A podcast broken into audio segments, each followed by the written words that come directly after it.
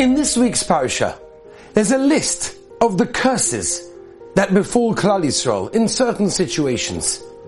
Rashi asks the question, what is the difference between the curses in this week's parasha, Parashas Kisavai, and the curses that we've had previously in Parashas Bechukaisai?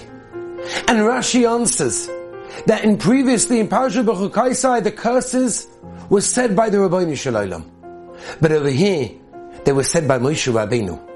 And as the Lashon of Rashi, Hakel Moshe Bikloloisav, Moshe Rabbeinu spoke over here in a softer way, in a milder, more calm way.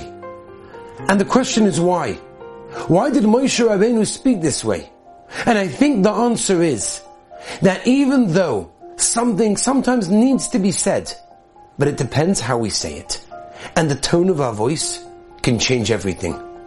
There was an old Yid in the shtetl in Europe who owned a store and his son came to him one day and said, my dear father, there's no business for me here. I would love to travel to a faraway place and make money myself. Will you lend me some money? Help me start my business. So the father says, my dear son, sure, no problem. He gives him amount of money and he wishes him well and the son goes on his way. After a couple of months, a telegram comes into the father, it's from the son. And the father is so excited he received a letter from his son, but the problem is that he can't read the letter. He's not able to read the words. He's not able to read.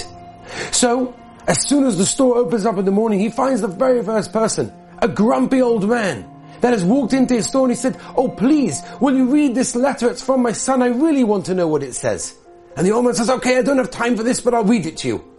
Dear father, I've run out of money. I need more money. Thank you. And the father heard this. He said, what? That's how my son speaks to me? After everything I gave him? And the whole day he was sad.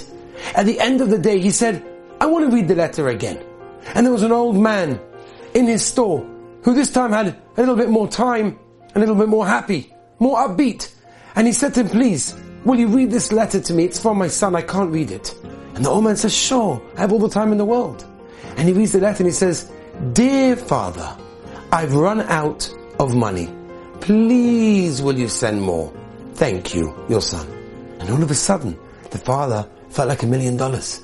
Ah, that's what my son meant. You know, so many times in our relationships, in our communication, things need to be said. Whether it's to our children, our spouses, our workmates, our friends, our family members. But it depends how we say it. And the tone of voice can change everything. That's what Moshe Rabbeinu is teaching in this week's parsha. Have a wonderful Shabbos. To listen to more by Rabbi Avi Wiesenfeld, visit